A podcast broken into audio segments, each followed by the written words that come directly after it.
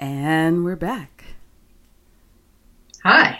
And I'm here once again with my friend Aaron from the land of the country that brought us, the guy that brought us arguably uh, one, well, I mean, for sure, the best Thor movie ever. I would say definitely the best Thor movie ever.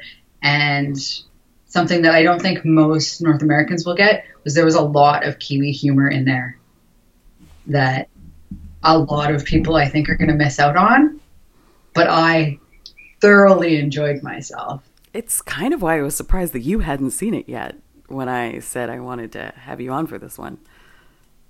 So there's two things. One, my life got really full the last couple of weeks, um, celebrating all of the things, uh, as well as I've become a bit of a theater snob in that I don't really want to go if I can't have great seats, especially for superhero movies when they're going to fly through the air and there's going to be big special effects and stuff. I only want to go if I can have really good seats. So part of my motivation is that I choose times to go based on my availability and seat availability. So we had great seats. We actually only saw it last night. 2D or 3D? Uh, 2D, but I did it 2D in gold class, so I did get to have a beverage and table service and all the things that come with gold class that make me an elitist snob. And I'm sorry, kind of not sorry. No, Never because apologize. I, when he was drinking that giant beer, I would have been very upset if I hadn't been in VIP. Yes. See, this is this is the thing, um, and I mean, beautiful people on screen. So, uh, the experience in gold class I've found is consistently better. There's less risk of stupid people on their phones. Um, and less risk of my environment being interrupted. And it could possibly be because they're smaller, smaller screens and smaller theaters. Um, but the experience I've found is consistently, you know, 10x. Absolutely, so, absolutely. So I did, I did see it in gold class, and I did enjoy the experience. Yeah, it did take me. What's that? That's like almost a week. It's a long time for me because normally we would see something no later than opening weekend Sunday so I guess before we get into this, um, listener, for sure, um, spoilers all the way through to the end of Thor Ragnarok. So if you haven't seen it yet, I've got to ask you to think about your life, think about your choices, and then if you like joy and color and beautiful things and laughter, then you need to just go see Thor Ragnarok. So I'll give you time to uh, hit pause and immediately scuttle out to the first gold class or VIP cinema uh, in your area and watch Thor Ragnarok, which Aaron and I will be discussing in some length this evening. We will try to stay on topic, but if you've ever listened to Aaron and I talk before, you know that's not likely to happen. I think it's hard to make that promise. Yeah, However, absolutely. We'll try to keep our tangents relevant in a way that a regular person could follow. Right. Absolutely. So I saw it a couple days, so it's not as fresh for me. So I want to know your sort of uh, fresh off of uh, riding the Rainbow Bridge feelings. How how do you feel about Ragnarok? happy, so happy.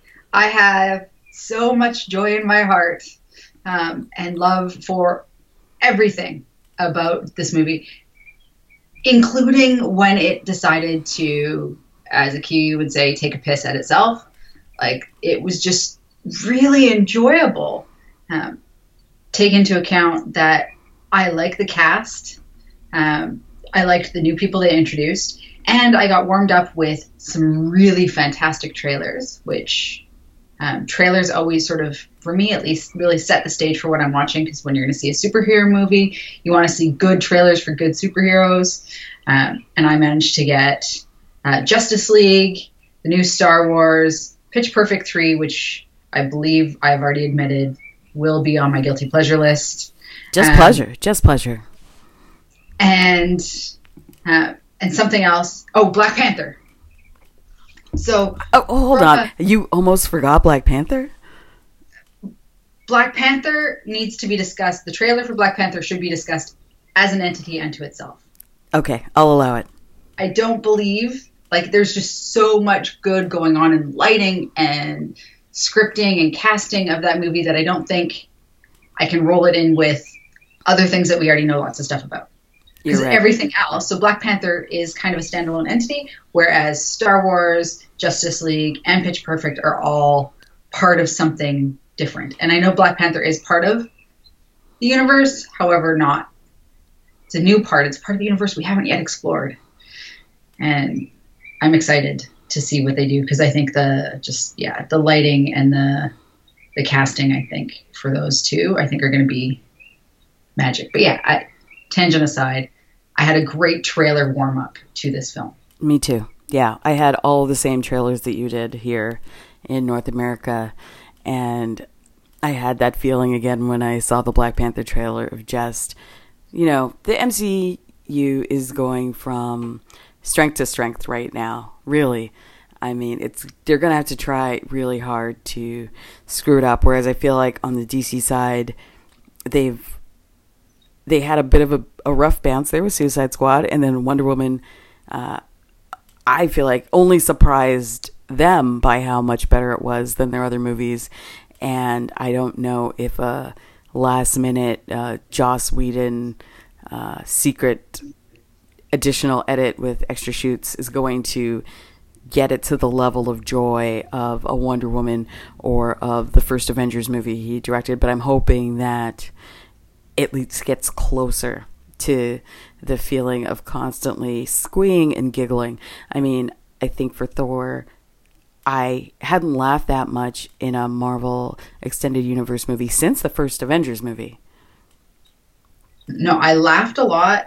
Um, I really, I loved the the jokes about themselves as well as the jokes about what was happening.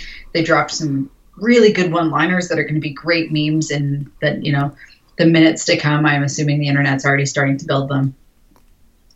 So I, I think that's going to make for a good precondition to Justice League as well because we've got so much kind of smack, snappy, smacky one-liners of um, people just trash talking each other. Um, and quite honestly, I mean, I'd like to um, I'd like to do the please help. Yes, I'm, I'm willing. I'm willing to participate. I feel like we did a version of that at work almost every day together. Uh, and one could look at uh, uh, the fall of Sears as a bit of an Asgard situation, where we were working there pre Ragnarok, but had prophetic dreams about it all going down in uh, fiery flames. Yeah. Yeah. Um, however, the sad part is that those survivors did not make it out of Asgard. Yeah. Many of them are lost in the in the wreckage. And a lot of them, even right near the end, were like our favorite character. I'm gonna assume he was yours too, Korg, who said, "Hey, we can come back and rebuild the foundations," and then explosions. Yeah. Um, Korg was amazing, and so so Kiwi as I, it like it hurts. It was so Kiwi as, which I think everybody who sees this and really likes it should go back and see some other stuff that Tata, Taika Waititi has done because he's fucking brilliant. And um, there's a lot of people that he has scattered throughout this film that come from his other films. Sam Neill. They're sleeper hits. Um, you know, so if you haven't seen other work that he's done, go back, watch Hunt for the Wilderpeople, uh, watch What We Do in the Shadows, take a look at some of his content, because you will see the thread of um, his Kiwi humor and um, even the cadence of speech uh, coming out. And I think that's really, I think that's awesome. I think it's the first time we've seen, other than when Joss first came in, a really new voice that wasn't just a blockbuster LA voice. And I think that's going to continue to make our films that we want to watch, that we get excited about. I think it's going to make them better. um, and more interesting and diverse. As well, I don't know if you got it in yours, but at the beginning of mine, we got the thank you clip. Did you get the thank you clip? I don't think so. So um, I guess it's, I'm assuming it's an anti-pirating thing, but it was just a few of them at the beginning of the film, just standing on a, a on a soundstage, just saying thanks for actually paying to see the film. Um, and then this, and so it was you know four members of the cast, and then this random guy, and they're like, "Who's this guy? This is Mike. Mike's a viewer." And they're like, "Thanks, Mike. Thanks to all the mics." Um, and Taika Waititi jumps up at the end, grabs the boom mic, and pulls it down. Thanks, Mikes. Um, it was just really great, kind of fun precondition to watching a film, and I don't know. I I really like that. You know, we have to acknowledge going to the movies is not an inexpensive privilege anymore. So when I was a kid, I can remember there being like a 250 Tuesday or something like that to go watch a movie. Uh, I don't think there's anything at the movies for 250, not even a bottle of water. So, you know, people going to the movies, we should be appreciative of them doing it in the theater. Absolutely. My new internal mantra when I'm heading into a meeting and I know I'm just going to be giving bad news is now another day, another Doug. I believe that that one is worth taking with you many places. Yeah. I'm, I'm looking uh, for that shirt to pop up on one of those Instagram promotions with just, you know, a body lying in the corner. That's Doug. Doug used to say that all the time. Buy a new Doug. So uh, I can imagine, uh, much like some movies where you see them here at the festival, where there's people getting jokes that aren't necessarily that apparent if you're watching subtitles. For you guys there, there are probably a whole series of additional laughs because of you living in the land of the Waititi. So, are there any specific kind of Kiwi laugh moments that you can think of right now? Uh, no, it's it's not specific. It's just you can feel it, and it feels. It's kind of like the inside jokes you have with your friends from way back that you can kind of slide right back into. Um, Kiwi humor has a different speed sometimes. It's kind of a little bit more British in that it's a little bit dry. You know, another day, another Doug. That's probably would be something that I would consider quite Kiwi, uh, just in the the deadpan delivery of it as much as anything. So I think Kiwis really have a great delivery of um, trash talk, um, finding a way to look at something positively when it's not so positively, um, and you really see that, and that comes out uh, really amazingly in all of the scenes with Jeff Goldblum. And did they name her um, his um, right hand of the king? Um, did she have a name in the movie? I don't know. I'm also thinking of uh, Korg's uh, ideal opponent, somebody made entirely of scissors. Like that Wow. one, that was a thinker in that, like, I laughed instinctively because of the delivery and then laughed again when I got that it was like a rock, paper, scissors joke. Yeah, well, he's amazing. I'm trying to think of like what my ideal and most Rachel dreaded House. opponents would be. Oh, Rachel House. I think she's the actress. her who- name is Topaz, yeah, she Uh. played the the grandmother's voice in Moana as well. and she was the social worker in Hunt for the Wilderpeople. Ah, um, and she's super deadpan in that as well. Um, and she's on IMDb. She's freaking gorgeous. yeah. Uh, she plays this like always. I've never seen her not like really like slick back hair in the films and stuff. And she she presents this like big, quite harsh personality. Um, but she's fucking awesome. She had one of my favorite lines when uh, she was talking to Goldblum about the slaves, and he was all, "Ooh, I don't really like that word," and she said, "Okay, the prisoners with jobs aren't really that happy right now." Yeah. And yeah, there, there were sort of these even moments of just sort of sub, um, blink and you miss it, semi political stuff, but it was in that very kind of, you know, to your point, deadpan humor way of this is from like a peoples who maybe some of them have a history that is, you know, problematic and they've learned to uh, not just assimilate the pain, but uh, morph it into humor. Yeah.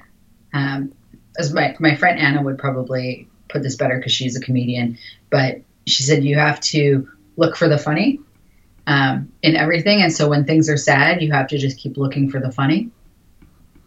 Um, and if you um, if you can't find the funny yet, it isn't mature enough, and you have to wait a little bit more time because the funny will come out. And I think that you know the the the captives with jobs, uh, you know, you know, I from a from a peoples who've had a lot of oppression, I think it's it's it's apt. Yeah. Um, so there's lots of those, and like I can honestly say that I'll probably catch them in the next two or three screenings I have of this, um, because there is so much scattered through, and because Taika Waititi plays Korg as well. Um, some of them just like slide in because he goes into sort of I'm going to call it almost like a a, a churbro kind of country as accent and cadence, and that some of those you actually don't even catch them in the real time always. So I think that there's more that I didn't even catch. Uh, my partner had a great time, loved it, um, loved how Kiwi it was, and I think for a place that's working so hard, Auckland and Wellington um, specifically as kind of our movie cities, the way Toronto and Vancouver are Canada's movie cities, they're working so hard to kind of establish enough work to keep all of the people in this industry busy. And I think it's cool to see people getting really, really successful and doing big blockbusters as well as cool, fantastic, brilliant films that are kind of a little bit more festival and niche. Well, I'm just looking forward to your next vacation. Instead of uh, going to Hobbiton, you could go to a fun trash planet with portal holes in the sky. Dude, I would happily pay for that privilege and get on that weird smelly bus into yeah. the farm for that. And then the rides would be like the Thor chair through the Charlie and the Ch- Chocolate Factory song tunnel. So I think we should. Can we take a chance to talk a little bit about the soundtrack of this? Absolutely, immigrant song, immigrant song, immigrant song. Were, were there other songs? Seriously, I, I think in my head, immigrant song is the song that I play in my head whenever I have to like fight an internal battle. And I didn't realize it until I was watching this movie, and I was like, it is the soundtrack to every internal battle of wills, physical battle. It's a soundtrack of all things. Um, but some of the creepy sub pieces that were slid in there were pretty awesome as well, like Charlie and Chocolate Factory, because um, I was uncomfortable as possible in that experience. Well, I mean, you think Charlie is a child that is coming from a weird situation, and then he meets this charming Svengali type that invites a bunch of children into his compound to torture them and feed them all kinds of uh, weird treats and show them odd delights. And then it's a test to see which child he is uh, most likely to get along with by the end of the film. So, yeah, I mean, as I got older, that note in the whole uh, Charlie series of books, uh, when you sort of think back on it, it's kind of uncomfortable. And then to have that with this uh, Super Goldblum character, yeah. Yeah, Goldblum as Wonka is what I, it like. It didn't leave me from the start of the music kicking in through the whole experience as sort of you know, welcome to my kingdom. Um, however, um, the how would the orgy ship with fireworks that shoots out of it? Um, okay, like I, I don't have words. All I can say is well done, Jeff Goldblum. Like, because he has been awesome forever. I just wonder about when you use the fireworks on an orgy ship, and then I realized that's kind of asked and answered within the function of an orgy ship, and then I just laugh more to myself. Wouldn't it be great to have uh, some sort of device you could just pop off fireworks? I don't have words. Nope, no words. I mean, come on. Maybe not all Nope. the time. On birthdays.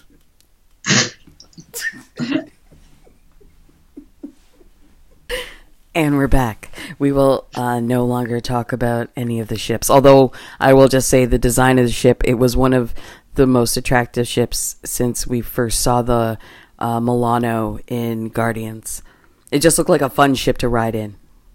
Agreed. And it looked like it would probably actually be able to navigate the weird um, shoots to the sky as well. You almost said anus. I just such a yucky word. I don't know. Um, and I am disappointed in myself that my adjective of choice is yucky. I as just gotta know, either in a table read or on set, how many times I don't. Even, what did they call that? The you saw it more recently than I did. I, I remember the word anus, but it was like the anus of something or the something in it, fire anus or whatever. Anyway, that portal was something that I can't imagine them not losing tens of thousands of dollars of time having to reset shots because of people just giggling. devil's anus. Yes. Yeah. Um, yeah. And I mean, quite honestly, I think a number of places the table read for this must have been really fun. And I think, like, especially with the not quite ensemble cast, but almost ensemble cast that is starting to want to appear in the Marvel Universe, I think it must get really fun to get some of these cool people in a room. It looked have- like a, a series of good sketch comedy moments of people just trying not to laugh. Even Benedict Cumberbatch's cameo with Chris Hemsworth and them sort of, you know, jumping around the, you know, sorcerer's office. I- can't imagine them not just killing themselves laughing through that whole scene. Yeah, no, everybody, I think, honestly, when I look through the whole process, I think they're all amazing and beautiful. And have just realized, because I thought that it was, but then I was confused, have just realized that actually the Thor actor in um, the fake Odin play was a Hemsworth as well. Yes. It was the little brother Hemsworth. Well, So he I- he's little in size, but I believe he's the older Hemsworth. I think Luke is older, but um, height wise, he's sort of like a, a tiny Chris, a Chrislet, if you will. his personal details are very limited on IMDb. We don't know much about him. Um, he shows up as actor in miscellaneous crew.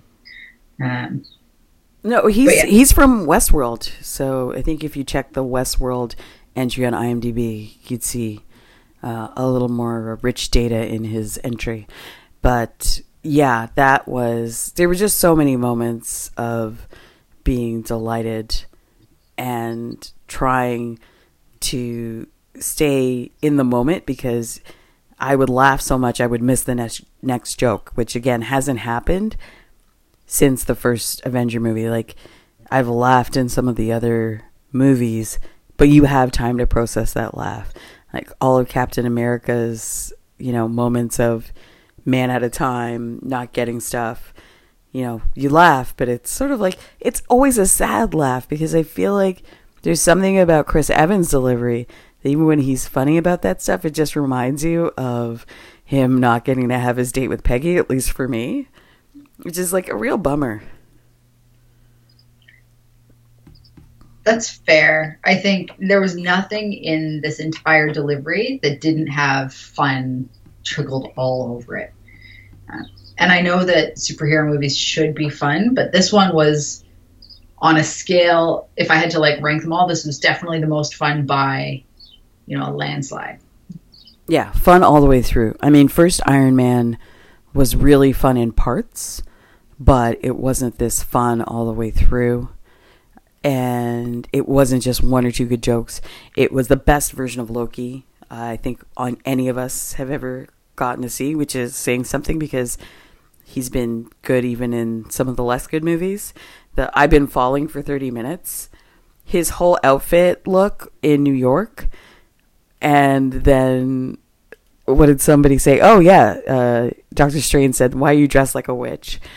And he was like, you look at him, he's serving up like a full Slytherin Hogwarts look in that moment, and you're just like, this had to be an improv moment of just looking at that outfit and realizing that he's, you know, your missing professor of the dark arts. well, and I think that there's something about not disallowing the rest of society to enter in. Like imaginary universes still can like acknowledge other things that have happened. Um, I did. Uh, I will admit this because I checked the stats on it, and I am not alone. So I watched Fuller House. No, I did, uh, but there is so many like deadpan camera callouts, especially to Mary Kate and Ashley Olsen, throughout, scattered throughout. That's just like, yes, yes, indeed. And I just, I, I think that we can't. Our society is so interconnected that pretending that everything's done in a vacuum is silly. So I think we should just embrace it. And I think that interconnectedness, especially of some of these characters uh, in their other alternate universes, maybe. Um, their parallel universes is worth talking about. And I think it's fun. So, under characters we haven't addressed yet, I feel like Anthony Hopkins, I don't know if he pulled a full Harrison Ford, but I feel like he said, I'll come back if I don't have to do the whole armor thing. Because basically, he got to wear like a pajama robe situation in the like fake Loki scene, and then he was wearing like you know old man rumpled linen suit for his you know chilling on the cliff stuff, and basically got to like stand still and then sit down on a stump, and he wasn't all groomed and shiny, like he didn't have like the fancy Odin beard, and it looked like he was just yeah I'll I'll I'll just hang out, have a good time. Well, and I think to be honest, Anthony Hopkins is at a point in his career where he can probably dictate those types of things. And so he should. But every time he said the the phrase "my sons," that was probably um, next to some of the Thor and Loki stuff, the most emotional moments for me because it was that moment of like he was addressing them equally, and you could see them both processing that phrase uh, in different ways uh, Thor with the knowledge that he's not the firstborn chosen son, and Loki with his you know whole "I'm adopted" shtick. You know that was a really beautiful moment, and then you know, but it's preceded by the shenanigans with Doctor Strange. I've been falling for 30 minutes, and then after that, they jump right into all of these other shenanigans immediately afterwards. But it was nice to have Anthony Hopkins there for um, one of the funniest moments with the the play within a play that gave me like very Game of Thrones feelings uh, of Arya in her uh, House of Black and White season, but then also um, just like a nice emotional moment between you know three actors who. Uh, most of their other scenes together in the other movies were very kind of Shakespearean good child, bad child, whatever. And this time it was really like a nice family moment. Well, and they actually did some things that kind of brought the the story through. Uh, one um, made a, a fun attack on Loki's greasy hair, which I really enjoyed in the not quite as greasy. And don't forget to make the sculpture of me with the big horns of the helmet, uh, which I really enjoyed. And then Thor literally no longer getting to be the golden child by losing his beautiful hair. Uh, I think that's that's fantastic because he no longer is that firstborn golden gifted child because they have literally uncovered the paintings of their elder sister. And I mean, we could talk for days about Cate Blanchett. When you said uncovered, my mind immediately jumped to the gratuitous uh, Chris Hemsworth slowly rotating shirtless in front of the camera. We'll put a, a pin in that for now and leave that in our bunks. Uh, move on to um, the the ladies, which great that you mentioned Blanchett. She was astounding and the best uh, Marvel villain they've had since I would say original flavor Loki. I think she. I love her in that she can be anything. Like there is very few people who can be bad guy, good guy, hero, villain, demon, angel, magic princess. She could be president. Like that's the only thing I don't think we've seen her do. I look forward to whatever she does next. She's just amazing, and that movement um, of the the hair into the helmet that comes directly from the Neve Campbell Witches movie. The Craft. The Craft, where she changes her hair and does the hair look. That movement was a complete homage to that movement. And I thought that that was so cool, and they maintained it through every transition she did. Um, just awesome. Like it was a perfect pop culture tie-in to something that I know and love. And we did finally get to see Galadriel in the place of a Dark Lord. You would have a queen. Not dark, but beautiful and terrible as the morn. Treacherous as the seas. I feel like we got the rest of that. If she'd taken the ring, that is the version of her we would have seen. That's fair. Uh, and her transformations are fantastic. Uh, the makeup, so for the most part, because it was mostly a male cast, um, wasn't a lot of makeup happening. Her makeup made her evil and beautiful in a maleficent type way. That's it. the my, horns. Yeah. yeah. Yeah. In my in my head, I was like watching the Evil Queen. Um, and yeah. then for the character that um, I definitely most like, uh, Valkyrie. Oh my goodness, we gotta we gotta talk about Tessa Thompson. It's Tessa Thompson, I think. You betcha. She's gorgeous and magic and talented and actually funny and not 22. So all of the things that I want in a superhero and not a pasty blonde hero, all of the things I want in a superhero. And enjoys she, a beverage. Okay, she might have enjoyed more beverage than we needed her to. I love that whole. Uh, you could talk until this is finished. Uh, however, she was still keeping it tight, and she was fit, and she was agile. Um, the intro scene where she smashes her. Um, I apologize, listeners. I am physically smashing my wrists together to make the guns work. Yeah, her her um, ship gauntlets. That shit was cool it was amazing.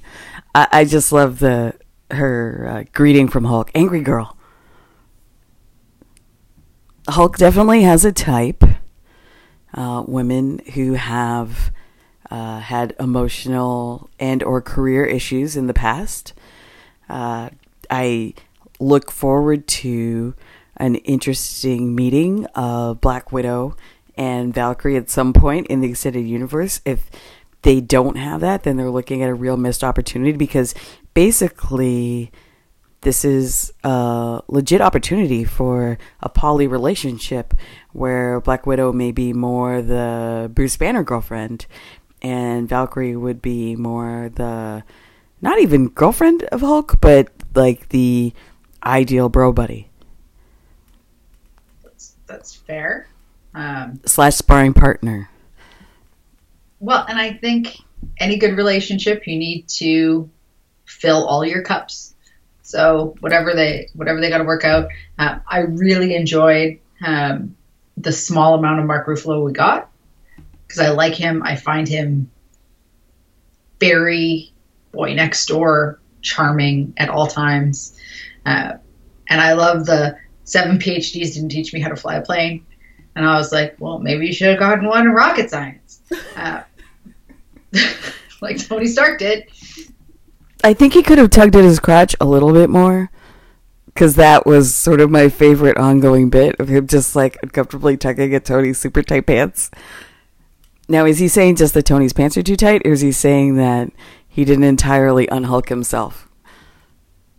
I don't. I don't know the answer to that, uh, but I do also like the fact that there was a blazer and '80s girl T-shirt because um, I think the entire ensemble. And he pulled the glasses out. It was like, yes, Tony Stark for the win. Um, but I think this is it's fun now that we're connecting the universe to get to know different things about more people. Um, as a fan, as a like as a comic book reader, I think we get a lot more insights into little bits of their character that you don't get in films. And I think that the more films we're getting around these topics and the more we're getting to know some of the I mean, not sub characters, but some of the less flashy traditional characters, I think we're getting cool backstories. We're getting we're getting to know them as as people. Or does Tony Stark just have a spare outfit on every um, ship in every outpost? in every kind of method of conveyance that they use throughout the universe? Does he just sort of, you know, have maybe uh, happy, have a, a little go bag with an outfit complete with glasses, ready for him tucked in a corner? for him to change into because I he wears sort of like a an Under Armour type shirt thing sometimes under the suit when he actually plans to get into it and it is in a getting thrown out of a window situation. So I feel like that's such a Tony Stark thing to do to have an outfit everywhere so he can always be rocking his like signature look. It could be there. There might be a quiet little go bag in every conveyance device. Um, I know that in multiple introductions to him, he has had like a change of clothes handy. So it's maybe. just just good planning. I mean, I, I still find him a bit of a dick after Civil War, but I I gotta respect that level of preparedness. It, it speaks Robert to my yeah, speaks to my Love. list maker. Yeah, he wasn't in the movie, but he was there in spirit, especially when he put on those ridiculous glasses. That was the touch. Uh, the other thing was um, aside from Thor the crotch touch. Uh, no, but Thor also tried to run the plane. That's true. Yeah, he did. And what's the answer? Point Break. Point Break. Yes. Uh, for those of you who haven't paid enough attention to the Marvel Universe, you're missing out. Go watch everything again. And once again, reminds me of the good Point Break, not the other Point Break. There is no other Point Break. Let's just talk about this. Just like there there's only one Matrix. Uh, no, see, I can watch all the Matrix because of Carrie Ann Moss. Um, but I think there's certain things that shouldn't have been recreated. I'm going to say Grease 2, um, remaking Point Break. Um, there's something else that popped into my Netflix queue the other day, and it was a number two of something, and I was like, "What are you talking about? Please don't do this to me." However, I am still in full support of Bill and Ted's having a reunion. So, yeah, that, that would be excellent. Yeah, yeah, it would be excellent.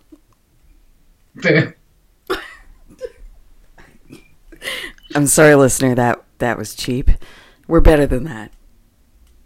Okay, maybe we're not. I'm I'm on uh, glass number one of wine, but uh, definitely not drink number one for the evening.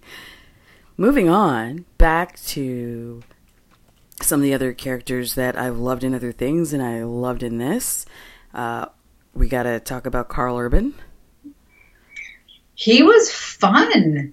And so much good, like silent acting, like just his expressions when Hela was getting up to nonsense. Well, and just, I think costuming for him was great. I think his um, try to be good, fail at being good, try to be bad, bad doesn't fit, try to be good again. I enjoyed his um, um, arc, I guess we could say, his character arc. I I thought it was fun right from the beginning, right from the like slime dragon brains intro. Yeah, he looked like he was having a lot of fun and getting to see him act with other people in that kind of environment. It reminded me of the old uh, Xena Hercules days. Uh, wasn't he like one of the gods in that show? Might be. Does Xena and Hercules hold up? Oh no, no. But they're they're still weirdly watchable. Xena, some of the Xena more, I think, for me than uh, Hercules, but still. Because yeah. like of that time, we also have things like Firefly, which does hold up. So I'm just I'm always curious if I were to go back, would it just break my heart, or would I find the magic again? Uh, but yeah, no, I think I think the work he did was really excellent. Um, I liked seeing him bald. Um, those weird inserts on his head was great, and he's got like a good head of hair normally, so it took me a while to figure out who he was to place him because I was like, the face looks right, but the head, that's a big head. Um, and and he was quite um, built looking as well as armored and sorted and what have you. Yeah, he definitely looked beefier than he does in his uh, Starfleet uniform. Although those are not very forgiving outfits, I feel like everybody has to go on kind of a juice fast before a Starfleet situation. And yeah, I guess it's another. If you sort of try to go through different uh, six degrees or Venn diagram overlaps, they were both uh, he and Hemsworth in the 2009 Star Trek. It's, a true statement. Um, it's the kind of thing that distracts me during a film for like a hot second before I, I move on to just enjoying the show again? See, the thing that I sort of like went down like a weird rabbit hole of reading stuff about Beverly Crusher and um, Deanna Troi and their bios and how they were pretty much hungry for all of next gen uh, because not only were they in really unforgiving uniforms, which I mean, any good costume designer could have made them slightly less unforgiving. They did a bunch of like in I'm gonna call it early 90s exercise spandex as well, where they were like doing aerobics and stuff in different things, and they had to be hungry um, for that whole time. So I think the the one downfall of the Star Trek universe is universally unflattering uniforms holding everyone to a higher standard. Yeah, I so Karl Urban is actually listed a couple of times when I search uh, to see who he was on those shows. He was uh, Cupid, and I think he also played another character as well. But I often confuse him with an actor named Kevin Smith. No, not the the jorts wearing, jersey wearing gentleman that we know of but a guy named Kevin Smith uh, actually played Ares, but he looks a lot like Karl Urban. He's actually got quite a decent filmography um, in terms of, uh, like, always has been working. And also another Kiwi, right? Like, like there is a lot of Kiwis in this film that would have never been bucketed together short of a low budget um, NZFC um, funded event. So I think it's cool also to see all of these um, collectively successful stars now being collected in a bucket together. Yeah, and I know the director he talked a lot about wanting it there and having also as many extras from your new adopted homeland as well. So it was probably for a lot of those people not since uh, Lord of the Rings movie where you had that many people from that region on a set together, except the difference is this time a lot of people were actually the main characters. Well, and they are the the thing that I'm seeing now, and I, I think we're getting a lot more of it, even with um, I'm gonna call it like the integration of Bollywood stars, not to go on a tangent about Bollywood, but uh, into kind of more um, Hollywood blockbuster stuff. We're seeing a much more interesting version of A-listers in the last couple of years, and maybe that's the changes to the way the Oscars are being awarded and the way film awards are being awarded, or maybe it's that some of the old white guys are dying off or retiring. But it's cool to see this more eclectic mix of humans that is more representative of the planet we live on.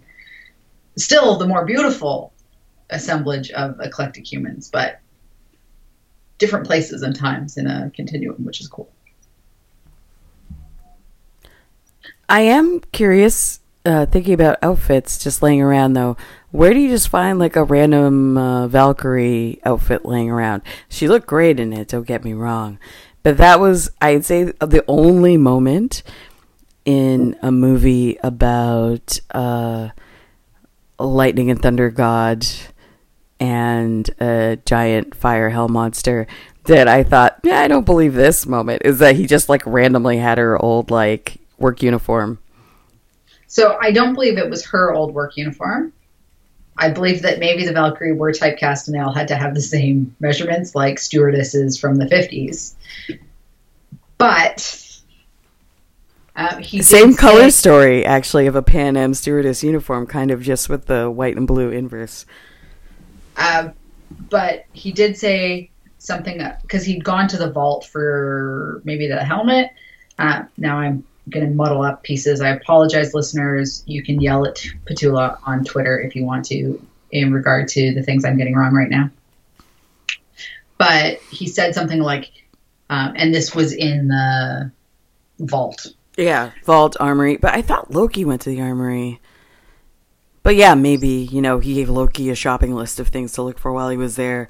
And then Loki decided for his gift with purchase he'd grab the Tesseract, which he obviously did. Well, yeah, because there's so many more things to be had in the the next ensemble cast movie.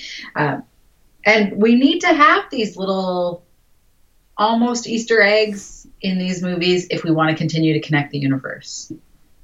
Right? I think um, Netflix has done a really good job creating connections in their universes for us. Um, in the last season of oh my goodness, it's gone. Not Jessica Jones, not Daredevil, Punisher, Iron Fist. They all together? Defenders. The Defenders. There we go. I apologize. Where did that go in my brain? There's other things in there. You're day drinking. I'm night drinking. Time difference. Beer. Um, anyhow, so in the Defenders universe, they've worked really hard to create a great interconnectivity. Um, I think Marvel needs to continue to do those things where something like walking past the Tesseract, being like, meh, just it's just one of the things in the vault. Uh, and Loki kind of stopping and that hesitation while he was on his way to get the helmet. I think that's cool. Makes me happy.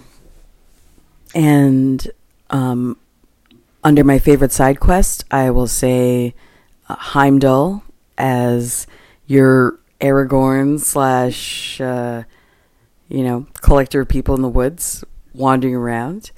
I truly enjoyed. I like that for they finally found a way to make Idris Elba look slightly bedraggled, still magnificent, but slightly bedraggled, and a good deployment of the Heimdall skills of being able to see things. I didn't know he could do vision sharing. Cool. Hope they use that again. And again, a character who in the other movies, he basically had the job of being the guy you give your beer to to open it, and now he really had things to do. He moved around. He was helping to save people. He was opening secret uh, rooms that kind of gave me, once again, a real, you know, Matrix uh, party rave cave feeling. And See, it's funny, got to I fight. Was, I was looking at like the carvings on the doors, and I was feeling very Lord of the Rings. It was both, yeah. Um, and the the patterns in the stone to make things open, I really enjoyed. But I think I, I think you're undervaluing what he did in that without him, they would have all been dead. So he effectively saved the Asgardian race um, because you know fans who haven't yet seen the movie, you really shouldn't have made it this far into this with us. But you know, Asgard is an idea. Um, I think that the the concept of Asgard being an idea is fantastic. Except without Asgardians, it would be a conceptual idea that no longer exists. So he made those ha- those people happen. He saved a lot of people. However, it was still a fairly generically white blonde audience of the Asgardian race, despite the fact that some of our warriors are mixed race and our Valkyrie is clearly not um, Nordic in her original ethnology. I'll say that we should pour one out for the Warriors 3. Uh, I'm very glad that uh, Lady Sif couldn't get away from uh, filming Blindspot, her TV show, to show up just to get murdered like the rest of them. Uh, it was a bit of a bummer that they all went out like that so quickly. But, you know, as we're heading into the Infinity movies, I think we're going to drop a lot of bodies anyway. So this is good kind of beginning of table clearing and if these people all stay dead and don't magically uh, come back to life in the second Infinity movie, I think we'll have some deaths. Unfortunately, uh, much like the death of Frigga, uh, when they drop in Asgardian, first of all, you always get the feeling that they probably lived for hundreds and thousands of years, and also they don't often let you get to know these other characters well enough to actually care that much when they die. And they did kind of smash cut right to Karl Urban with the broom uh, when the first two ate it uh, with the I'm just a janitor. So even if you wanted to feel sad, you were too busy laughing. I think I think that we might see them come back. I'm still confused how, and this is a part of me, how they, as gods, they are unkillable for the most part. Um, why the hell did Odin go without an eye, and why doesn't Thor have an eye? They're unkillable. Why would we take away their pretty, pretty eyes? I guess if you're fighting another god type or relative and they put like a full force blast at your face, you would lose some soft tissue. I disagree. I think gods are made of magic. I don't want them to disrupt their prettiness. I However, just- enjoy the gold leaf in his eye patch. And now is there going to be a lot of fun moments with him and Nick Fury? Oh my goodness, I didn't think about that. Because they both have the cape too, because Nick Fury has the trench coat sway um, that does that very um, very spawn like swoons in the, the comic book renditions of it. And Thor's got his beautiful cape, which I'm assuming will be repaired by the next time we see him. So yeah, it's possible. There could be some really good moments. Are they going to have them sitting on opposite sides of the room from each other so that They can make Uh, eye or that initially Nick Fury doesn't even notice that he has an eye patch? Oh, that hurts. That's like but um bump ching. We're sorry, listeners. We're so so sorry. Yeah, and maybe he asks for tips. And we get to have Cobie Smulders again say he turns. You hurt. You hurt me. Uh, uh, I mean, She's enjoying this, but we all know better. you're right. These are these are bad. This is weak. This is some weak stuff. But in the face of like comedy genius, really In talking about this movie, of comedy genius, really, yeah, yeah. in the one-eyed face of the one-eyed monster coming at you. With your exploding pleasure ship, Oh, I'm sorry. we we, we, should. we did have we did have actual thoughtful things uh, about this film, like the soundtrack usage. So I think we should return to something that is on a more on a modicum of actual film thoughtfulness. Uh, maybe talk about um, how many little bits they dropped us for the future of rebuilding the universe. So, like the fact that um, they were so excited that we could have a Valkyrie um, still in existence, or the fact that we can recreate Asgard. Why don't we? Why don't we think about the good parts of the universe? Okay, everyone had an evolution or a level up. Hulk has now been Hulk for two years, and while not, you know, he's not going to be doing any TED Talks anytime soon, his vocabulary has definitely evolved. It's true. And Thor's had a level up because, you know, he's not the god of hammers. He's learned how to just use his power. No, and he's learned that his hammer was just about focusing. However, I did really enjoy the swingy, swingy, swingy fly thing. I did too. So I'm sad to see that go. I'm hoping maybe he can get a new hammer. Yeah. Uh, because I did enjoy the swingy, swingy fly. Um, Plus, I want him to show Korg how it works for him to be finally like, oh, I get it now. oh, that's true. That would be fun. That is fun. And we definitely can have more Korg because Korg made it through. Yeah. And uh, Loki wasn't a complete uh, dick at the end of the movie. Yeah, but we're going to hate him again soon. Yeah, probably. I look forward to the time that I hate him again soon because I kind of love him. Like in all of the interviews, he is really fantastic and beautiful.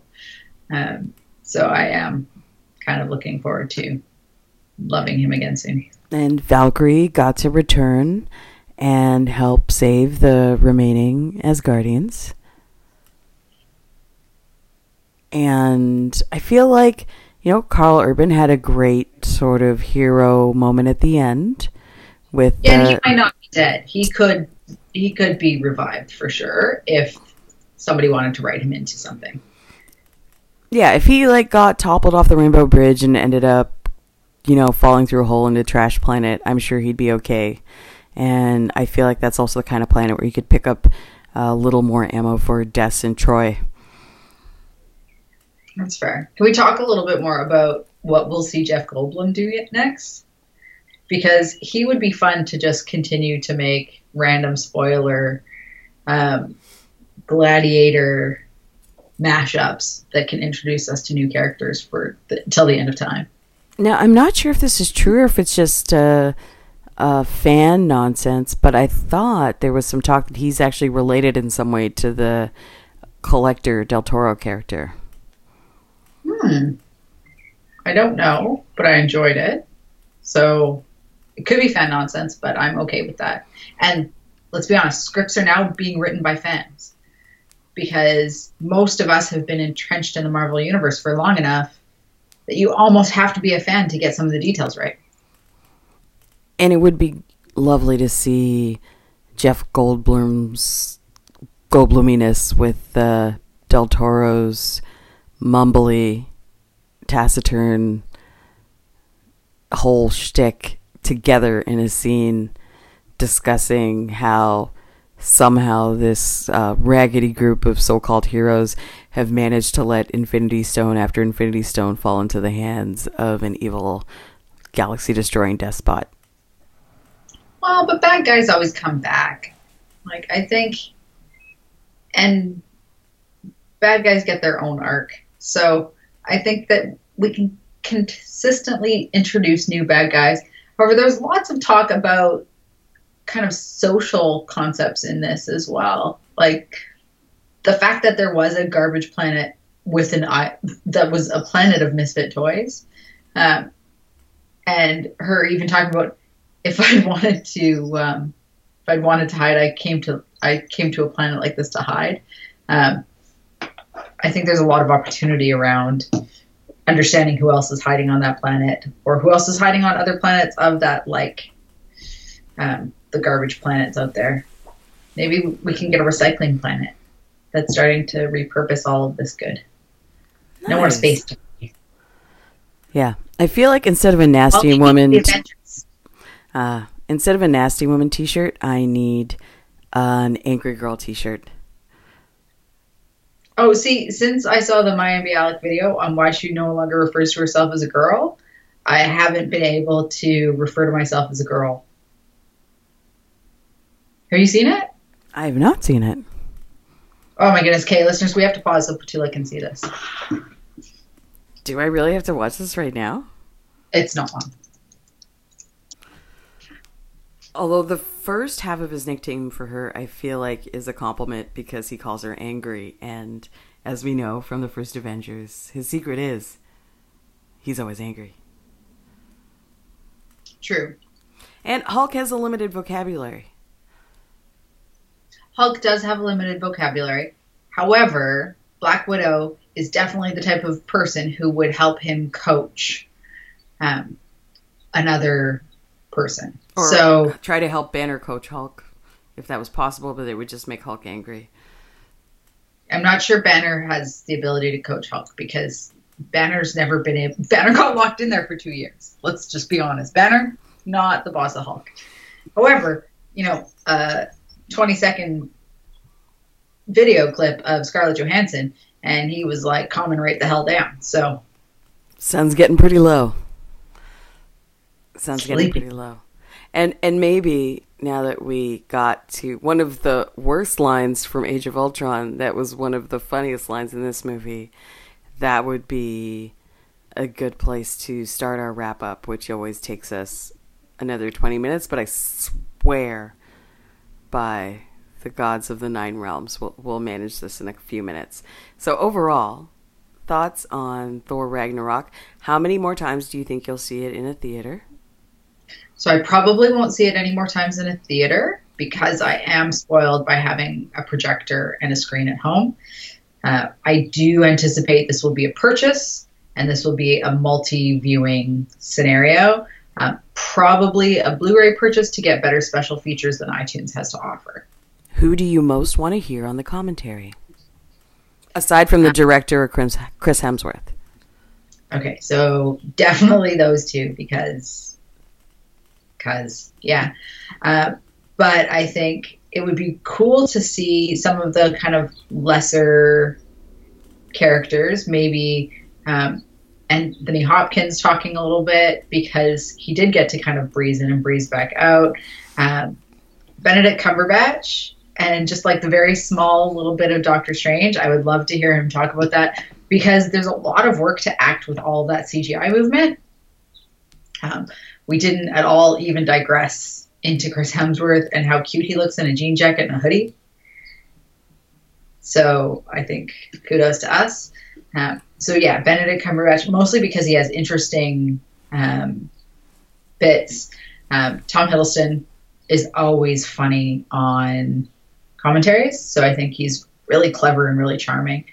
Um, so I think really any of the auxiliary cast would actually be really interesting to hear as well.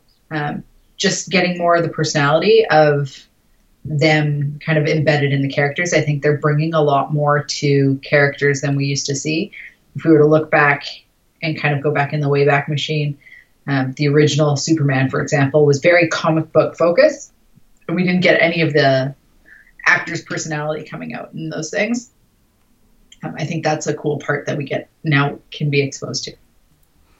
I think my sort of ideal alternate third commentary track would be Tessa Thompson and Cate Blanchett together, and just the two of them. Yeah, They would be fun together. because between the uh, two of them, they're in most of like the beginning and the end stuff. Well, and Tessa Thompson's probably the only person other than Odin who knew that Hela existed. So I think Yeah. that's also cool. So they they've already had a showdown. Yeah, and I, I'd like to have her ask about uh, did you use this location when you guys were shooting Lord of the Rings?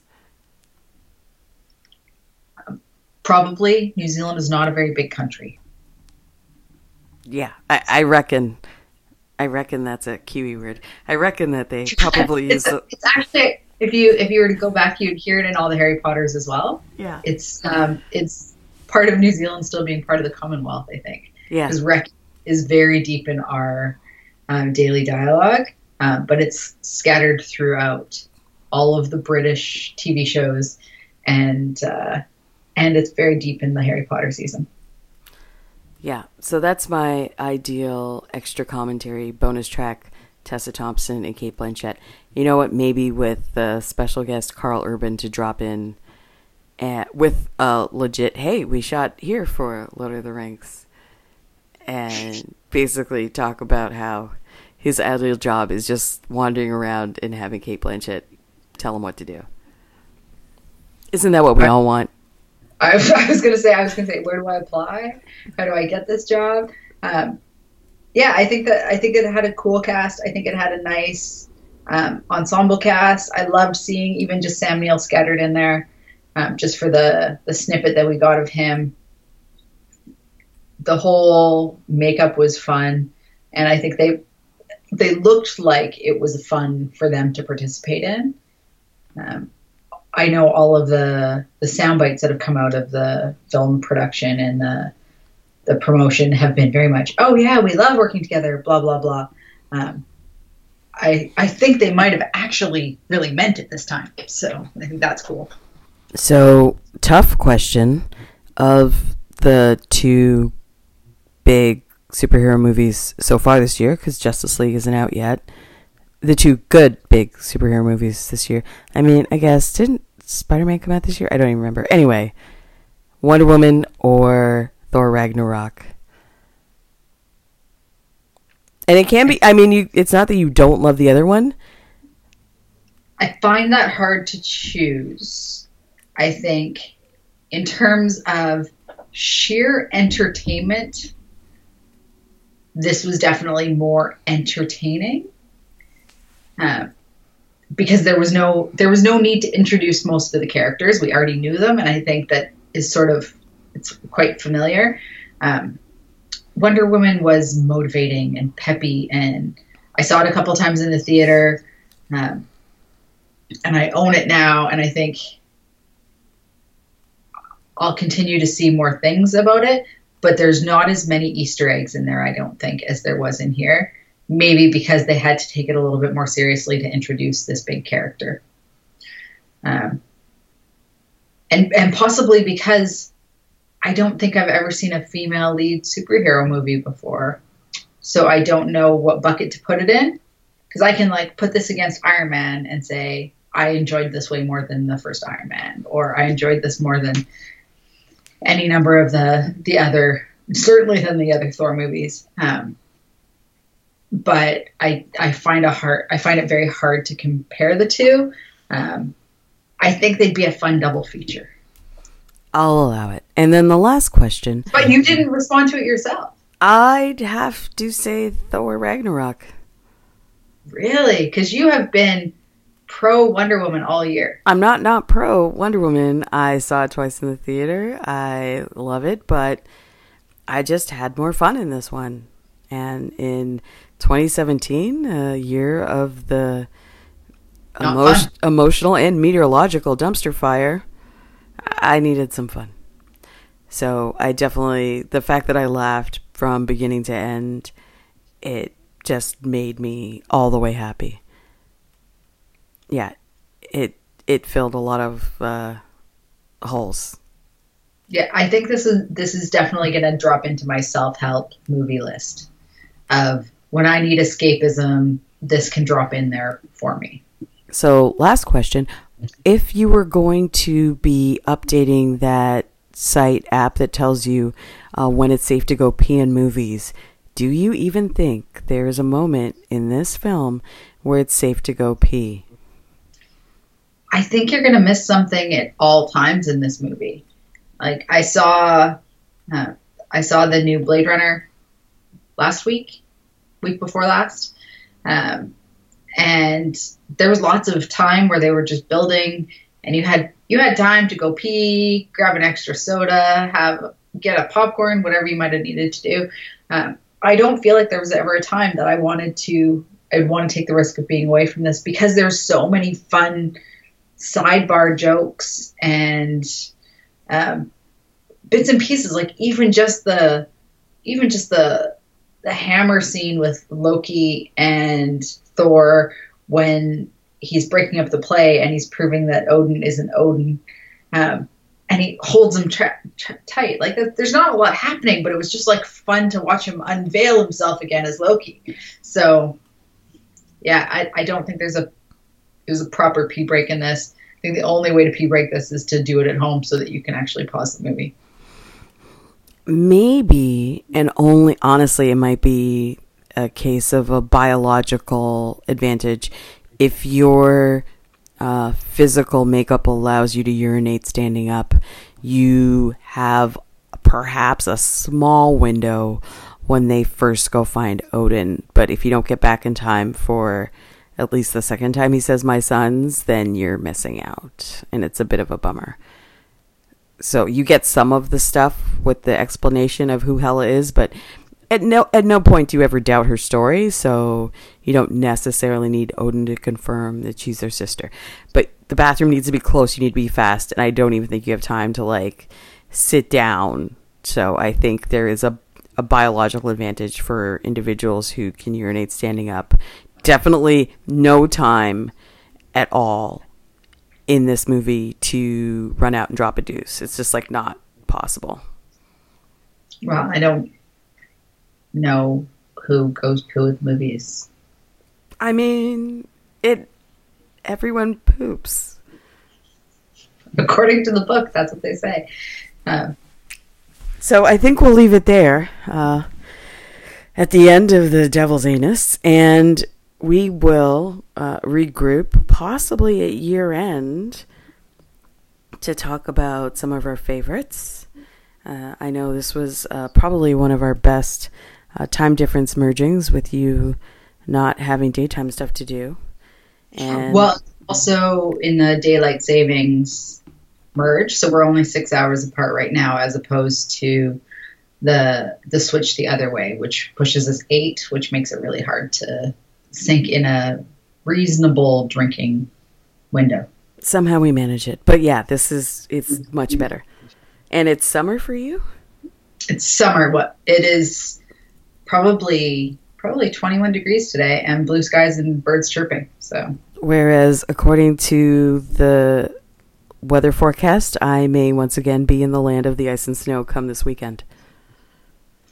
Yeah, I've seen the internet has shown me pictures of um, north of the wall, and it seems like seems like it's winter there. But uh, I know your listeners are from all over, so they should appreciate it. But the one thing I would re- reiterate is um, if you haven't seen any of the other Taika Waititi films, go um, pull them down Netflix uh, or um, iTunes or however it is you I don't really encourage stealing content, but definitely go check out what we do in the shadows before you see Thor again, uh, because you'll catch a lot of it there and hunt for the Wilderpeople. Plus, some of the cast you'll actually get to see in some slightly different roles, and maybe you'll have some new favorite celebs, which is good for all of us. Oh, you didn't woke score this? Oh, all the way. I mean, just for the fact alone that you have the Valkyrie flashback uh, that you have an awesome female villain. What, did this pass the Bechdel test though? That I'm. Uh, I, will have to check the site, but I feel like maybe it. Actually, that that is the problem with all the superhero movies that it is very rare for them to have. If they even have two strong female characters, it's not always an occasion for them to get to speak to each other. Although I will say, in general, the Thor movies, because of in the first two, you had, you know, your Darcy and your Natalie Portman character. Uh, I would say, of all of the movies in the Marvel Extended Universe, the Thor movies have the highest uh, scores for Bechdel amongst the entire universe. Um, there is a single scene where two women talk to each other, um, not about a man. So it passes one of the three Bechdel tests, according to the internet. So I will say with that and the diversity and the heavily uh, Kiwi that's not all, you know, the Karl Urban color Kiwi cast, I'll definitely give it a woke score. But yes, the, the Prisoners with Jobs line alone. I'll let it fly by. Fly by with the spinning hammer. Thank you, Aaron, and enjoy the rest of your day in beautiful, sunny Kiwiland. And I will bundle up in a nest of blankets here in the land of the ice and snow. Bye. Bye.